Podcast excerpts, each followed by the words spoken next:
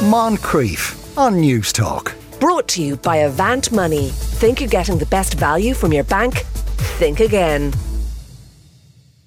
This is Breast Cancer Awareness Month, and it's regularly the case for many women that they have to have a mastectomy followed by reconstructive surgery. But not all women, for various reasons, go for the reconstruction. Lisa Sears, herself a cancer survivor, runs a group called Flat Out Love for women who haven't had the reconstruction. Recently, a group of such women had a meet up on top of a flat top mountain. Lisa, good afternoon. Good afternoon, sir. Uh, so tell us what's, what happens at the, at the Flatties event. So, me and a couple of friends decided that we were going to put on the largest flatties event possible. And and what a flatty is is is a person after breast cancer usually that has had it went flat after after their double mastectomy and didn't do any kind of reconstruction a lot of times or because they're flat after reconstruction because they had an issue or something. But people that are basically amputated of their breast the breast is what a lot of people think makes you a woman. Mm. You know, in society, it's it's it's one of those things that it makes people feel like they're not a woman any longer and they're all alone and they don't realize because it's not really talked about much. So they don't realize there's others out there and they feel so alone. So we decided to put on the largest flatties meetup in the world in Colorado on the largest flat top mountain in the world because I'm a comedian and I thought that was fun. Hmm. And uh, we got about 120 flatties together up there, plus some of their guests and their co- their spouses and uh, caretakers. And we did a lot of community and a lot of healing and a lot of, uh, yeah, just a lot of healing.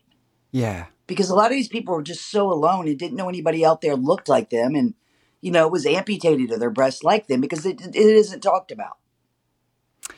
And uh, were uh, many of the people there?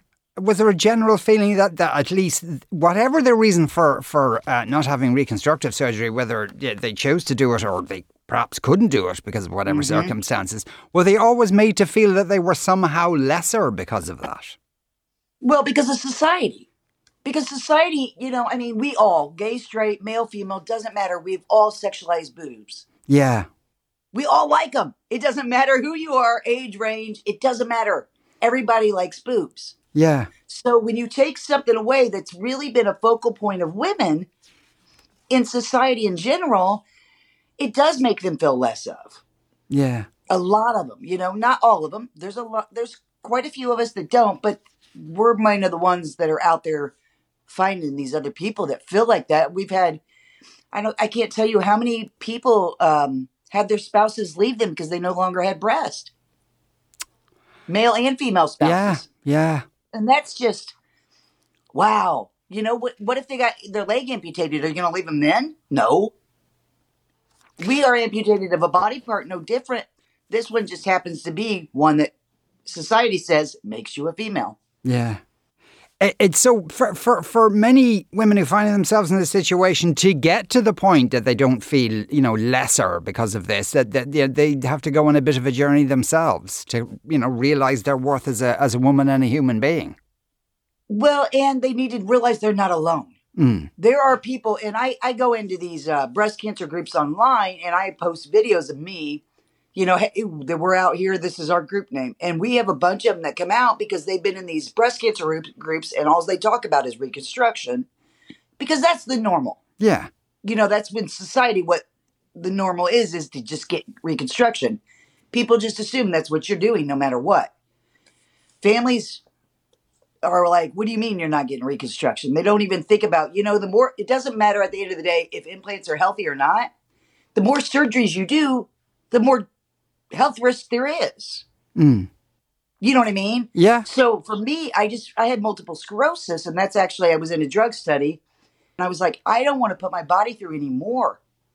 So I just went flat. I didn't even know flat was a word eight years ago. I just said, take them. I, I am done. Just take them. Leave yeah. me alone. You know.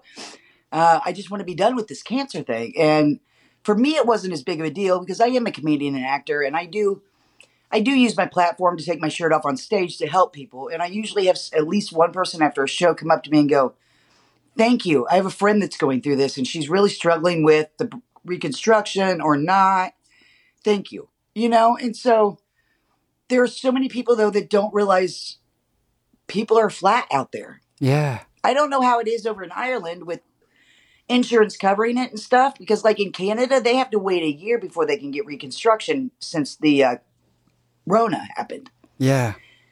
And that's helping a lot of them realize they can live flat and happy. And most of the cisgender, straight, feminine women in our groups are like, I feel more comfortable in my body now than I ever have.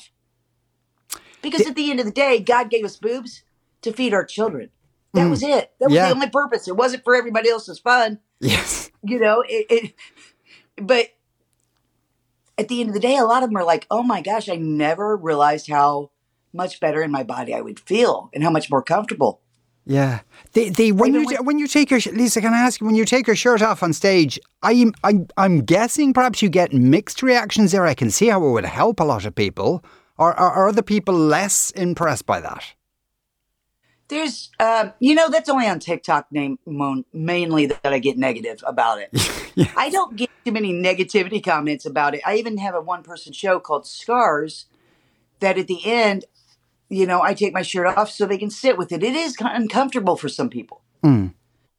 But we need to make them uncomfortable. They need to see it because this is something that's out there. There are mothers, there are sisters, there are wives, there are all these people out there that are flat that are embarrassed about it Yeah. you know, because they're. I had a person from Turkey I spoke to online the other night. She said was like asking about the implants and stuff like that, and I was talking to her, and she goes, "I can't go straight to flat. My husband would be embarrassed of me."